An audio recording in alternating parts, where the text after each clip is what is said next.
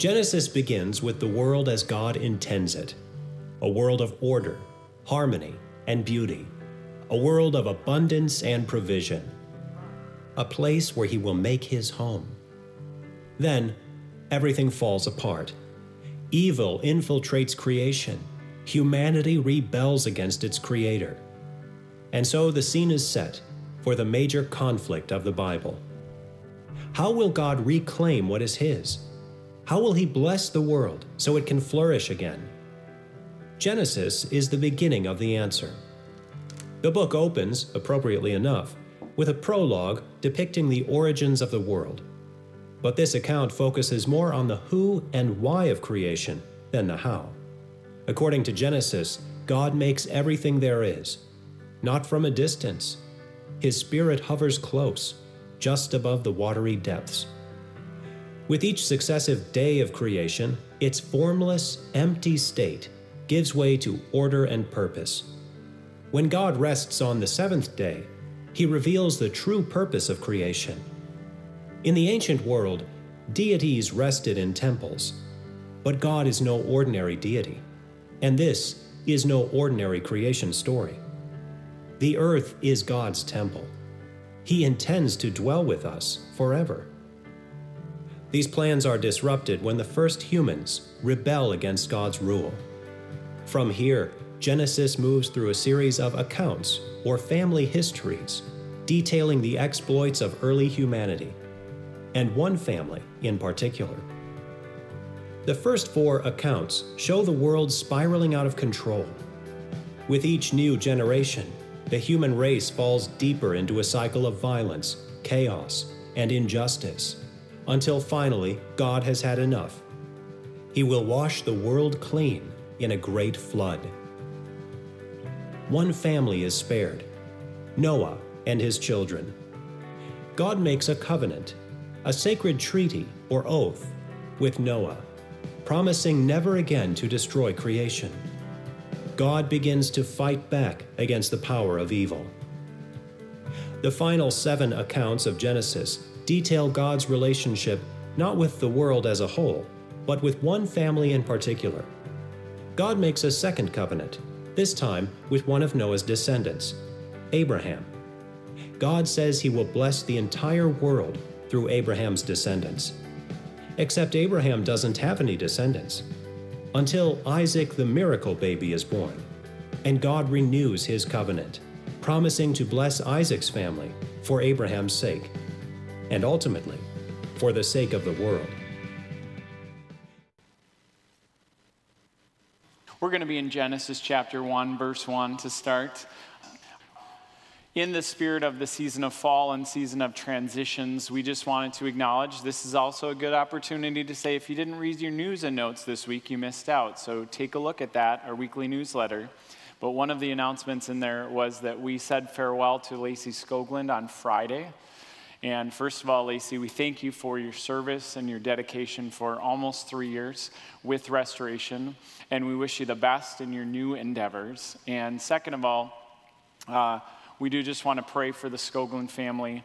Uh, so, God, we thank you for Lacey, for uh, her husband Andrew, for their children, Elliot, Jillian, and Oliver. And God, we pray that you would bless them in this next season. God, we pray for what's next. We pray that you'd give them discernment on if they're going to remain with our restoration family or if they're going to find a new church home. And we just open ourselves up and op- ask you to open them up to the guiding of your spirit to lead them to where you would bring them to a place of blessing and abundance and peace.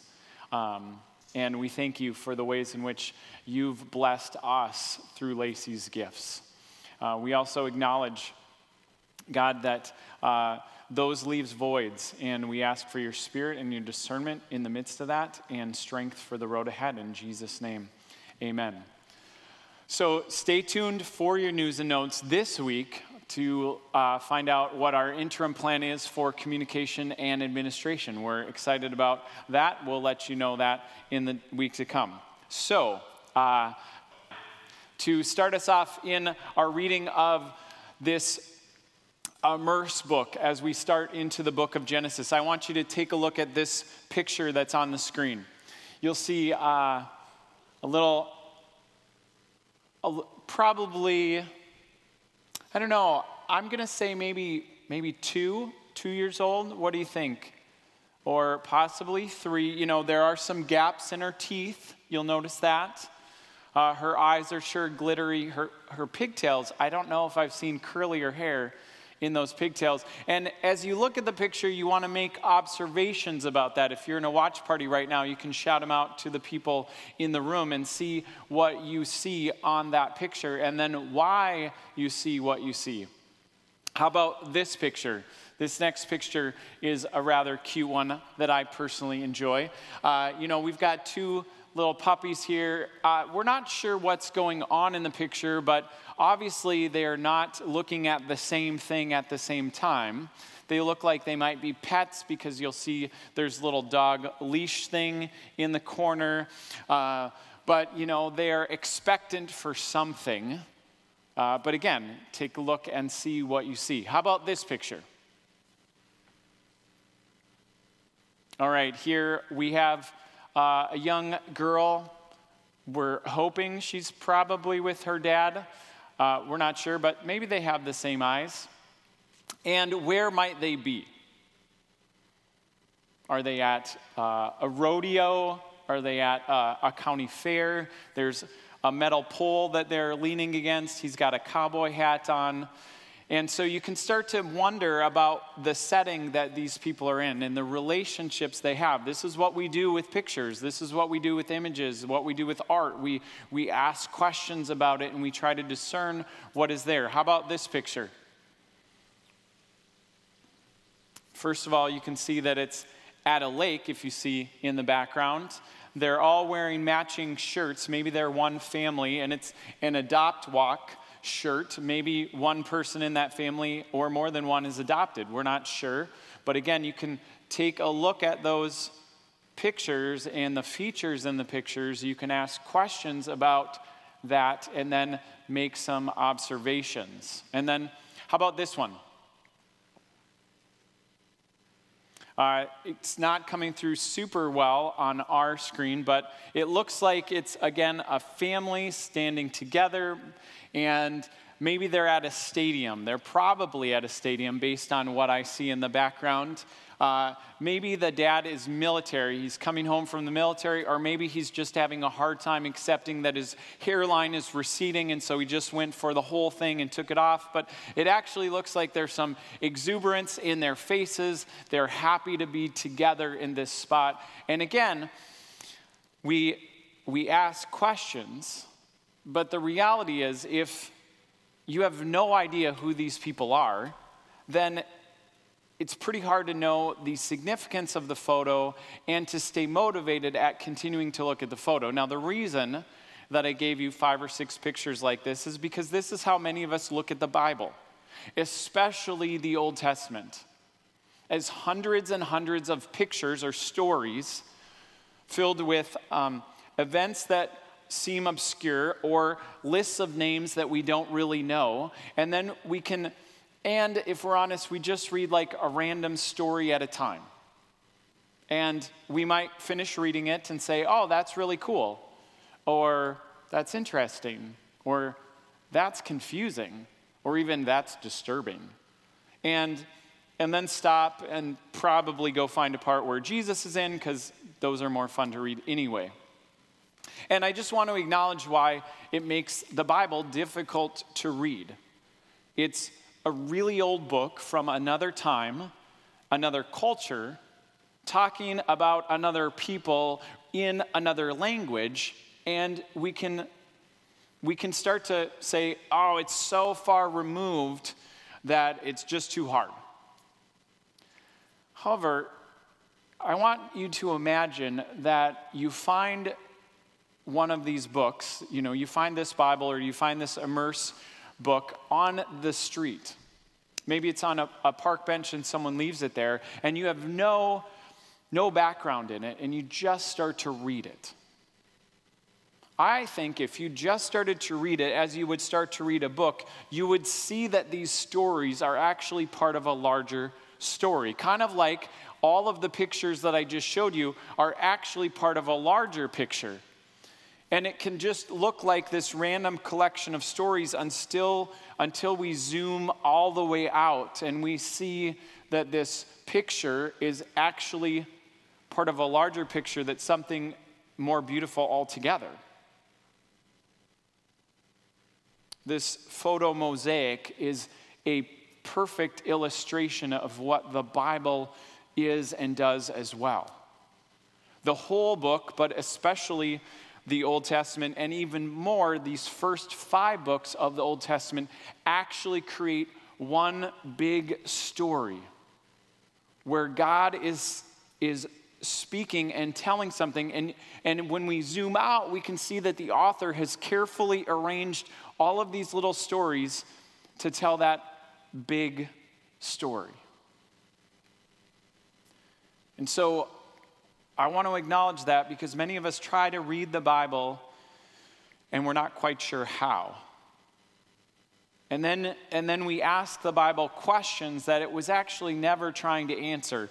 Like in Genesis 1, did God really create the earth in seven days, or did it evolve in some way? And how old is it? Did God actually become a physical being with physical hands to mold the first man out of the dirt? Like, that is not the questions the Bible was trying to answer. But instead, he is trying to answer, or it is trying to answer, really relevant, big questions like who are we? As humanity? And, and where are we? And what's wrong? And what's the remedy to what's wrong? And I think those questions have a special relevance to us, especially in the days that are difficult, in the days we live in. And so I want to just look at those questions for a little bit of time this morning and see what we can discover about what God might be up to in these seemingly random stories. So, Genesis 1 1, where are we? According to Genesis 1, we get this kind of vague phrase that says, In the beginning, God created the heavens and the earth. Now, if we could read and understand Hebrew, we'd actually read it like this In beginnings, God created the heavens and the earth. Or, in a beginning, God created what we see above us and what we see around us. It's actually this unspecified period of time before. Kind of like when you read a fairy tale and it says, once upon a time. Or if you're a Star Wars fan, you'll hear that phrase, a long time ago in a galaxy far, far away. It's not really important how much time has happened before this. What is important is that whatever that time was, the Lord God already existed. And He's the one who created everything we see around us and above us. So that's where we are. We're not just on this earth in 2020, we didn't just evolve out of randomness. Life didn't have to exist, and it does. Life is a gift, according to Genesis 1. Life was created by this loving and creative God who creates duck billed platypuses and narwhals. I mean, crazy, crazy creatures. And then he brought light and order out of darkness and chaos. In fact, everything was created with intention and purpose. And you'll catch in Genesis 1 1 that seven times God looked at what he saw and he called it good. Seven is that complete number that says God looked over everything completely and said it was good. So that's where we are. Now, who are we? Well, again, according to Genesis 1 and 2, we're creatures. We are created beings. In fact, it says in Genesis 1 26 through 28, God said, Let us make human beings in our image to be like us. So, first of all, somehow God is an us, not just a him or a her, an us. Christians would say he's Father, Son, and Spirit. That's the us. And, and us makes humans like us in his image. And they will reign over the fish of the sea and the birds of the sky and the livestock and all the wild animals on the earth and all the small animals that scurry on the ground, just in case we wanted to make sure God tries to cover everything in that moment. And then there's like a little poem in there. Maybe in your Bible it's even indented to show that poetry. So God created human beings in his own image. In the image of God, he created them, male and female, he created them. And then not only God does that, he blesses them. And he says, Be fruitful and multiply. Remember those phrases. Be fruitful and multiply, fill the earth and govern it. Reign over the fish of the sea, the birds of the sky, and all the animals that scurry along the ground. So again, we get this repetition of what God intends and then what God says, and then God does that. So, two things that I see in the midst of Genesis 1 and Genesis 2 is one, humans are incredibly special beings. They are made in God's image. Now, in the Hebrew, the word image is this word selam. It's the word that gets translated for statue or icon or image or idol. Now, later in the story, in Exodus, we're going to find out that humans are forbidden to make an idol or a selam of God. But God can make a selam of himself in us. See, humans are little statues, they're little representatives of this creative, awesome, gracious being. That's who we are. God's image isn't just found in one individual person alone or one gender alone. God's image is found in both maleness and femaleness, and God's image is found in community, in us. Which, again, I think is pretty amazing.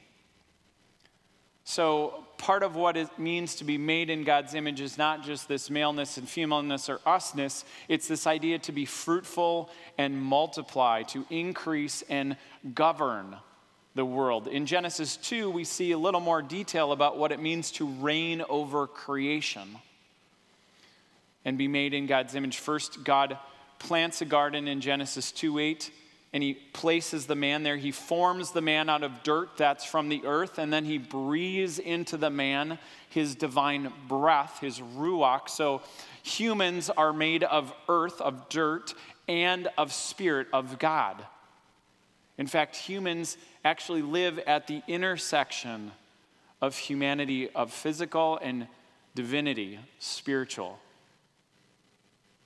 We are in that intersection point and then God gives us this work to tend and watch over the garden, to cultivate and care for it. So God is like this gardener who cultivates and cares for us. And then he puts us in the garden to rule and subdue the earth, but not by conquering, by cultivating. See, God wants us to do what he did, to see the good things in us to bring them out, to burst forth more life in the midst of that. That is what it means to govern. That's also what it means for God to call something good, tov in the Hebrew. And up to this point in the story, God has been the only one to evaluate something or decide if something is good or if it's evil. That's about to change. So, what goes wrong in the story? Well, in Genesis 2, it says in Genesis 2 16 and 17 that the Lord God warned the man, You may eat freely from the fruit of every tree in the garden except for the tree of the knowledge of good and evil. For if you eat of that fruit, you are sure to die. That tree, according to Genesis 2, was in the middle of the garden. So there's one boundary and that boundary is in the middle.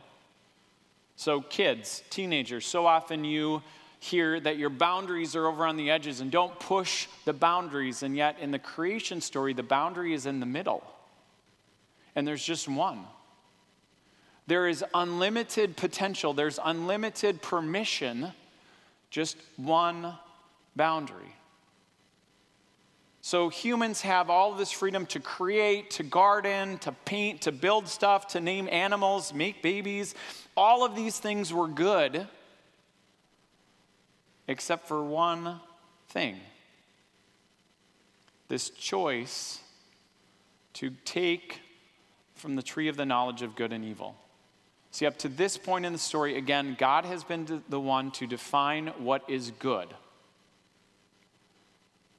But if we are going to be in genuine relationship, true like community and love with God, both parties have to choose each other.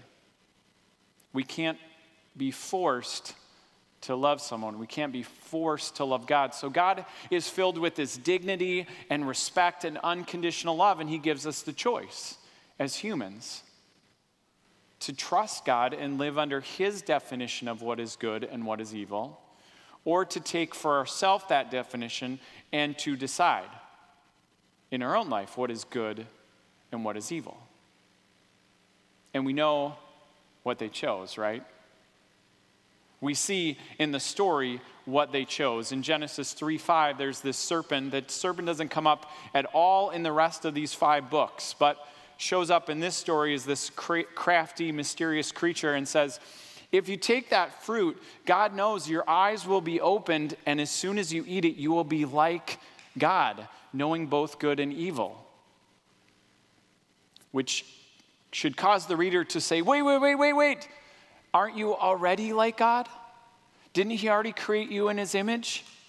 Create you with love and kindness and, and goodness to govern all the animals? Can't you have dominion over the creature called the serpent?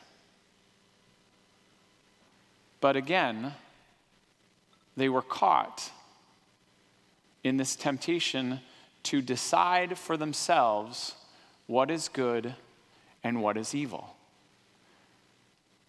And they give in to that deception. Now, up until this point in the story, big zoomed out picture heavens, earth, creation, zoom in, garden, care, choice, zoomed in further serpent, woman, man, snake, conversation. Now it's going to zoom out. And it's not only going to go slow, it's going to speed up. And we're going to get these little snapshots, these highlights, or more appropriately, lowlights, to show examples of what it means when humans choose to define for themselves what is good and what is evil. And it's, it's like getting punched in a boxing match round after round. First, it's like little Pixar movie shorts.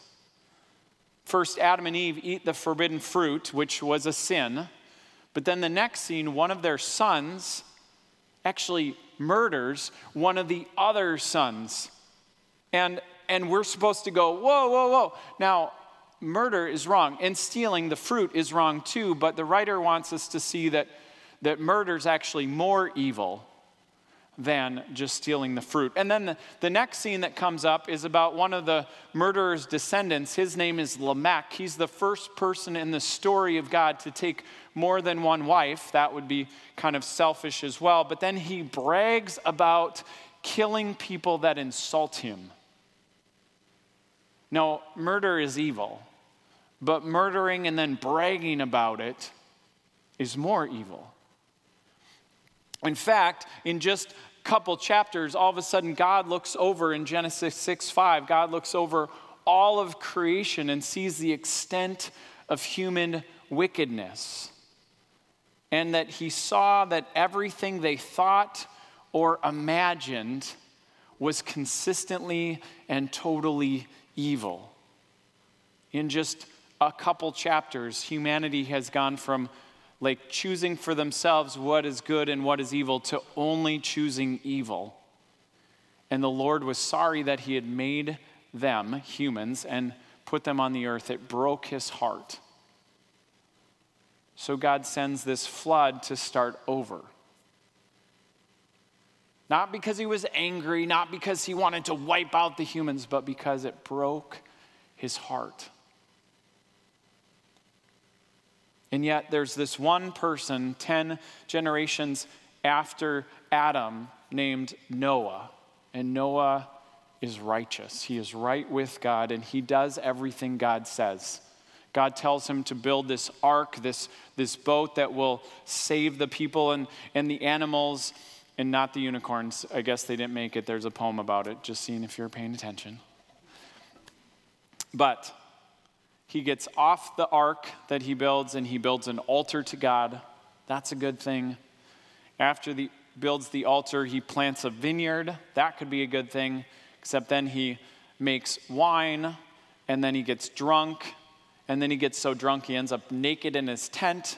That's not a good thing. And then one of his sons comes in, sees him, and we don't get much details of the story, but that's not a good thing. And so the father curses the son.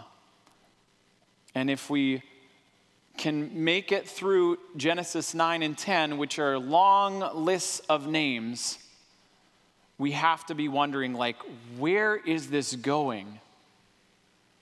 God told Noah, because God blessed Noah in the restart of the earth, to again multiply and fill the earth, to spread out, create, bring good things out of the world again, except they don't want to spread out. In Genesis 11, we find out they want to stay together. They want to build a city. They want to use their technology to make a name for themselves, to reach for the heavens, and to not spread out, to do exactly the opposite of what God asked them to do and blessed them to do. It wasn't like trying to rein them in, it was trying to give them permission. And in Genesis 11, we get this story of the Tower of Babel where the people have a new technology. They want to, they make bricks. Bricks are much more efficient than stone. You can build things much faster, much taller. It's actually quite a story for us in the 21st century. Do we use our new technology filled with selfish and evil hearts to bring good in the world or to bring destruction? And so God sees this and says, The people are united. They all speak the same language in verses 5 and 6 of Genesis 11. After this, nothing they do will be impossible for them. So come, let's come down and confuse their languages, and then they won't be able to understand each other. And in that way, from that point of confusion, the Lord scatters them all over the world, and they stop building the city. Again, it's a story of judgment, but I want you to also hear it's a story of compassion. In fact, over and over in the story, each one of these little episodes have God's judgment, but they also have God's compassion. And at this point in the story, Genesis 3 to Genesis 11, our head should be spinning with all of these little episodes. We have to be wondering will it get any better? Could it get any worse? Is there a solution? And then we get another long list of names. And uh, coincidentally, or not so much, it's 10 generations from Noah to a guy named Abram, who we will know as Abraham. And God spoke to Abraham in Genesis 12, verses 1 through 3. Now, God has spoken to people before so at that point in the story, we might not be thinking, like, okay, God spoke to Adam and Eve, God spoke to Cain, God spoke to Noah, except after he spoke to each of them and they did something evil and they messed up, we don't really hear about them again. But God speaks to Abram or Abram. He does something faithful, then he does something evil, then he does something faithful, then he does something evil, then he does something faithful, then he does something evil.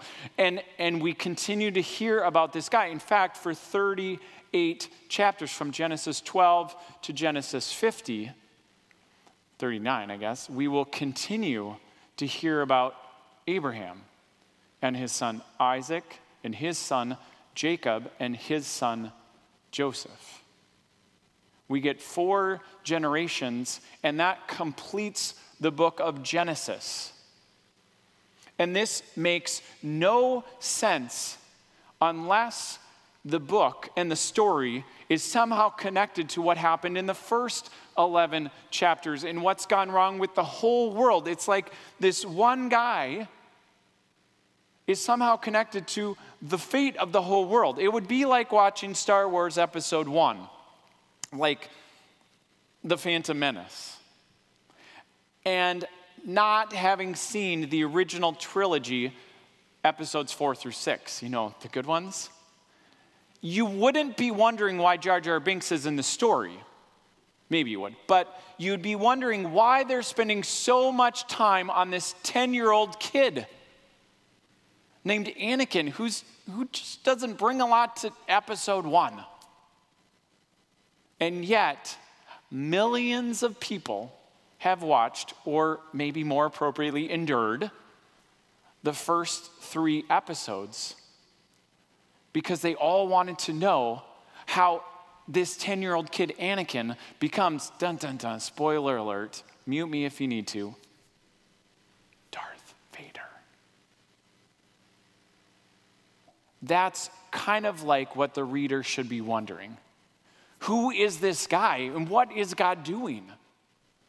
Well, here's what God said God said, Leave your native country, Abram, or Abram, leave your relatives and your father's family, and go to the land that I will cause you to see or that I will show you. I will make you a great nation. I will bless you and make you famous. I will make a name for yourself. Remember that from Genesis 11? And I will bless you and you will be a blessing to others. I will bless those who bless you, and whoever curses you, I will curse. And all of the nations of the earth will be blessed through you. Now, look at the words in Genesis 12. Just by simple repetition, we have to see what God is talking about. Five times he uses the word bless or blessing. Now, God blessed Adam and Eve in chapter 1. He blessed Noah in chapter 9, but he never actually used the word bless or blessing in those conversations. Instead, and in this point, God actually uses the word five times. So, what is God doing? Why Abram? What has he done to earn this kind of status? Abraham has just shown up as the story as the son of someone else. Just a guy who took his family out of a place called Ur, where they worshiped moon gods, and went to this place called Haran, which is like halfway to the promised land, except God didn't call Abraham's father to go to the promised land. So they're sitting in this little halfway point, and that's where God tells Abraham to go to the land he'll show him. But Abraham has done nothing to deserve this. We don't even know if Abraham worships this God who's been so central to the story yet. It's like God randomly picked someone to say, I'm going to make your name great, and I'm going to offer you protection and provision and a promise to have many children, except you're super old and you don't have any children. Just because. Just because I want to bless the whole world. That's the only thing I can see that, that God is actually saying. God wants to share this blessing, not just with Abraham or Abraham's family, but to the whole world. Now, think about what all of the nations of the world have been doing in their relationship with God so far in the story. They have been enemies of God. They have been rebelling against God. So, what does God want to do with his enemies? He wants to bless them. That should sound familiar if you read more of the story of the Bible. You should remember hey, wait, didn't Jesus say to not just love our friends, but love our enemies? Yes, that's who God is.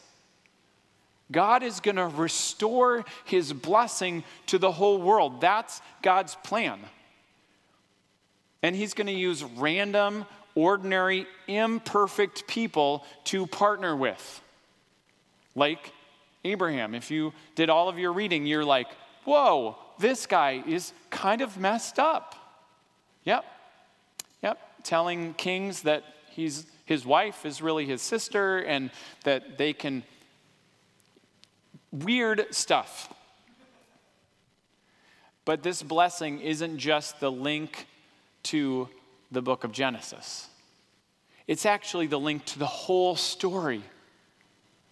The whole Bible is connected to this blessing that ultimately gets fulfilled in Jesus Christ.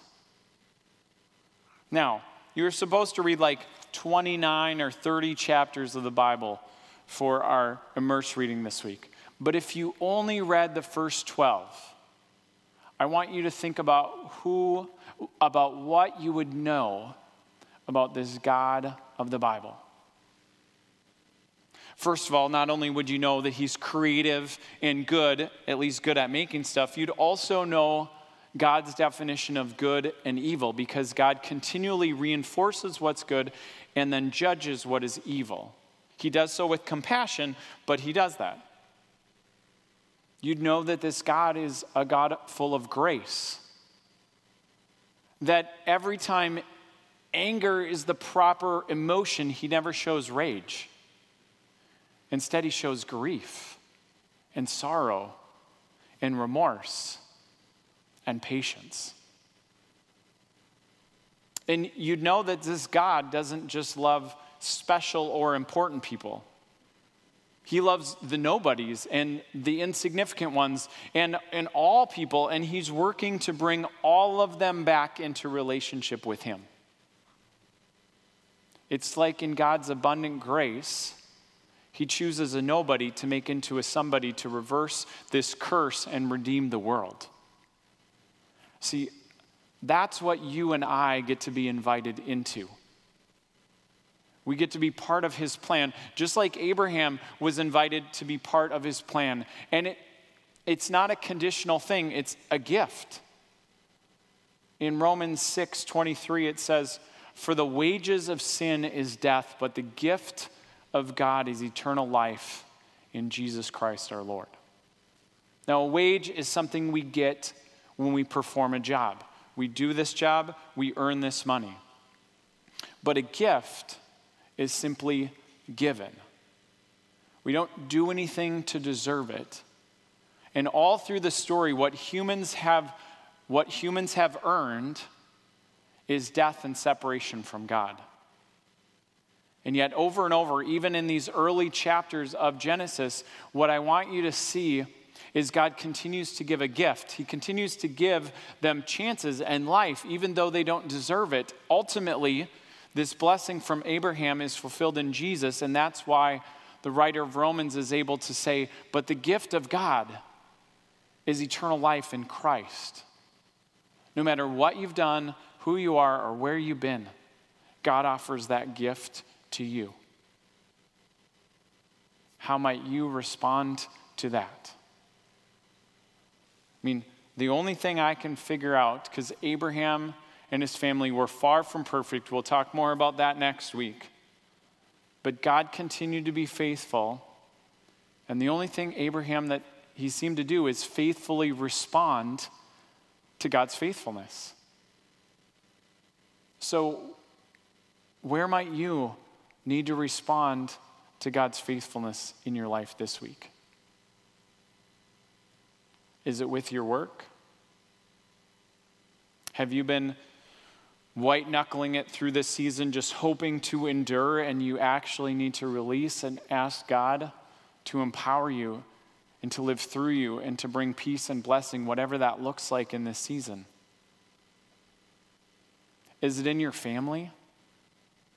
Have you been short or impatient with the people you're supposed to love the most? And God is inviting you to respond with the, the faithfulness and gentleness that He offers us. Is it ultimately this gift that is found in Jesus Christ? That you know you can't do it on your own, that you really do deserve death and separation, just like I do. And yet, God offers this gift, and we can respond with 100% of our heart and mind and soul. Where is God inviting you to faithfully respond today? Would you pray with me? God, I thank you for your story and for the big story that it is in our lives. Forgive us for when we read for moral examples of trying to do better than they did or to try and get the principle and then to live it on our own. God, instead, may we see it for what it is the story of graciousness and the gift that you continually offer of yourself and ultimately of your Son. God, would you help us in this case to be like Abraham and to respond to your faithfulness? God, we know that Abraham didn't always respond well to your faithfulness, and, and so we know that, that that is not the answer to just put it all in ourselves, but can we look at what you do? To the faithfulness that you bring, to the abundance of grace, even in your judgment that you bring. And God, can we respond to that? Like Abraham, can we go where you are leading us to bring goodness, to bring peace, to bring life? And God, ultimately, to receive goodness and peace and life. For we need to receive that gift of eternal life that is ultimately found in your Son, Jesus. Again, thank you for being the gracious giver, God. Lead us now. Amen.